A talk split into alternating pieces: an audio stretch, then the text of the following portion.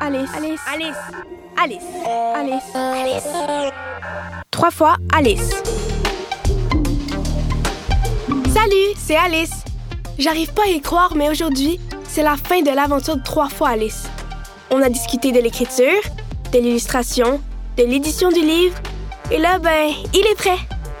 J'ai à nouveau demandé à mes amis de voter pour le titre du projet, et je dévoile aujourd'hui le titre gagnant à Patrick, Audrey et Aurore. Restez à l'écoute.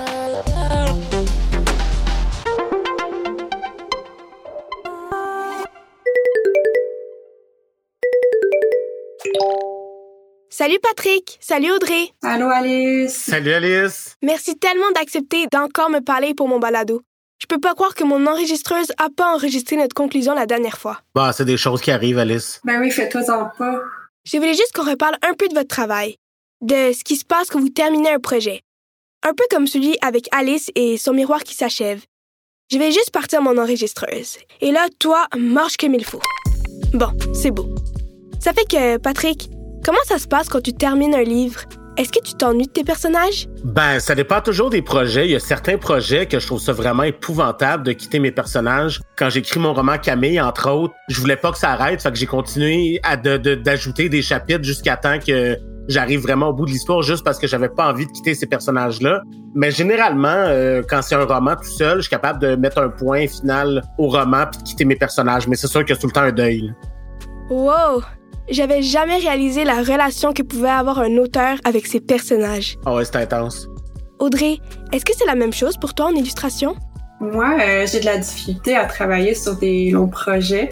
Puis quand j'en finis un, mais je suis quand même soulagée puis euh, fière de moi en même temps.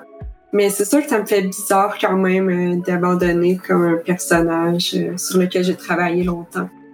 Mais si ça vous fait vivre autant d'émotions, pourquoi est-ce que vous ne faites pas toujours des suites de vos livres?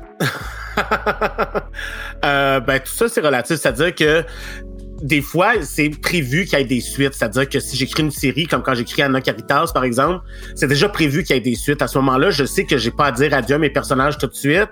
Mais souvent, une histoire est racontée en un volume, en un livre, puis j'ai pas besoin d'aller plus loin. C'est-à-dire que si l'histoire est terminée, l'histoire est terminée, ça sert à rien d'étirer la sauce pour rien.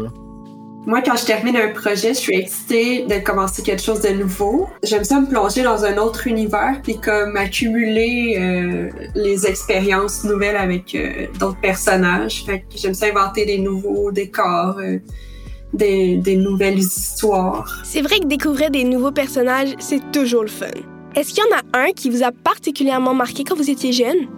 Ben moi, je me rappelle qu'un des premiers dessins animés qui m'a marqué dans ma jeunesse, c'était comme un une sorte de petit dragon rond avec des écailles vertes, puis il y avait des grands cils, puis ça, il s'appelait euh, Biniki. Puis il y avait un petit garçon qui se promenait sur son dos.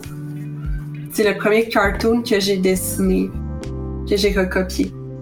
Et toi, Patrick? Ouais, moi, euh, Biniki m'a pas marqué à ce point-là, même si je sais euh, à quoi Audrey fait référence.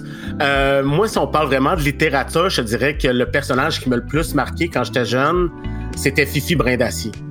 C'est vraiment la première fois où je lisais un personnage qui me fascinait autant que ça. J'ai dû le lire à peu près dix fois en ligne, ce roman-là.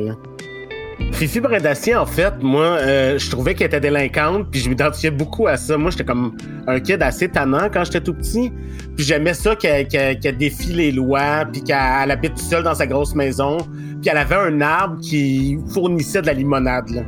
C'était comme amazing. J'aurais tellement aimé ça, moi, avoir un arbre à limonade dans ma cour. C'est fou comment un personnage inventé peut influencer notre parcours. De mon côté, la série de livres qui m'a le plus marqué dans mes lectures, c'est Anna Caritas. Parce que à chaque tome, il y a une nouvelle intrigue et j'ai vraiment aimé ça. Ah ben c'est fin ça, vas me faire rougir là.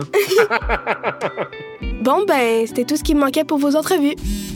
Ah, il y a Aurore, votre éditrice qui m'a écrit un message. Je l'ajoute à notre appel, OK? Allô tout le monde Allô coucou hey, coucou Bon bah il paraît que c'est la fin de ce beau projet. Ben oui, déjà, toi. Ouais, c'était vraiment spécial. Mm-hmm. Moi, je m'attendais pas à ça, je vais vous le dire. Bah, il faut dire que ton arrivée dans le projet, ça a été quand même une belle surprise, Alice. Ben oui, c'était vraiment une belle surprise. Moi, j'étais tellement mélangé, je savais plus quoi écrire, ça m'a vraiment aidé. Hein. Moi aussi, euh, pour les illustrations. C'était vraiment le fun tout ça. Dire que je voulais juste enregistrer des entrevues à propos du milieu du livre. Euh, Je pensais pas rentrer dedans. Bah écoute, pour finir l'aventure en beauté, euh, je crois que tu as une nouvelle à nous annoncer. Est-ce que je me trompe? Est-ce que ce serait le titre gagnant pour le livre de Patrick et Audrey? Ah ben oui. J'en ai parlé avec mes amis et ils sont passés au vote. J'ai le résultat final avec moi. Ben voyons, tu nous caches ça depuis tantôt. Attends un peu, là, tu vas pas encore nous faire une envolée de colombes parce que moi, je suis pas encore remis de la dernière fois. Là. Fait que si c'est le cas, j'aimerais ça que tu m'avertisses d'avance que je me prépare mentalement, s'il te plaît. Moi, j'en rêve encore. Il était tellement belle avec leur petit costume. Non, non. J'ai fait ça relax cette fois-ci. J'ai loué un orchestre. Pardon? C'est relax, ça? En avant la musique! Et le titre gagnant est. Dessus-dessous! Oh, Yeah! nice! Super Bon, bah en tout cas, voilà qui met un point final à cette belle aventure. Et euh, on va pouvoir retrouver ce beau livre sur le site web de la Pastèque. Bravo tout le monde! Oui, félicitations, mais là, Alice, tu vas faire quoi après, là? Maintenant que tout ça, c'est fini, là? Je pense bien que je vais retourner enregistrer des entrevues pour mon balado. J'ai bien aimé mon expérience avec vous. Et c'était plein de rebondissements que j'avais pas prévus. Ah ben, bonne chance pour la suite, hein? On va écouter tes entrevues, c'est certain.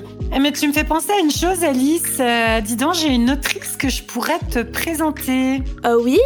Bah oui, puis je pense qu'elle se pose plein de questions par rapport à son prochain livre. Ça recommence!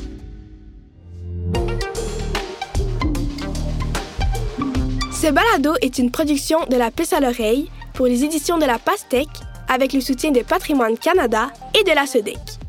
Avec les voix d'Alice Poblette, Patrick Isabelle, Audrey Malo et Aurore Lehmann.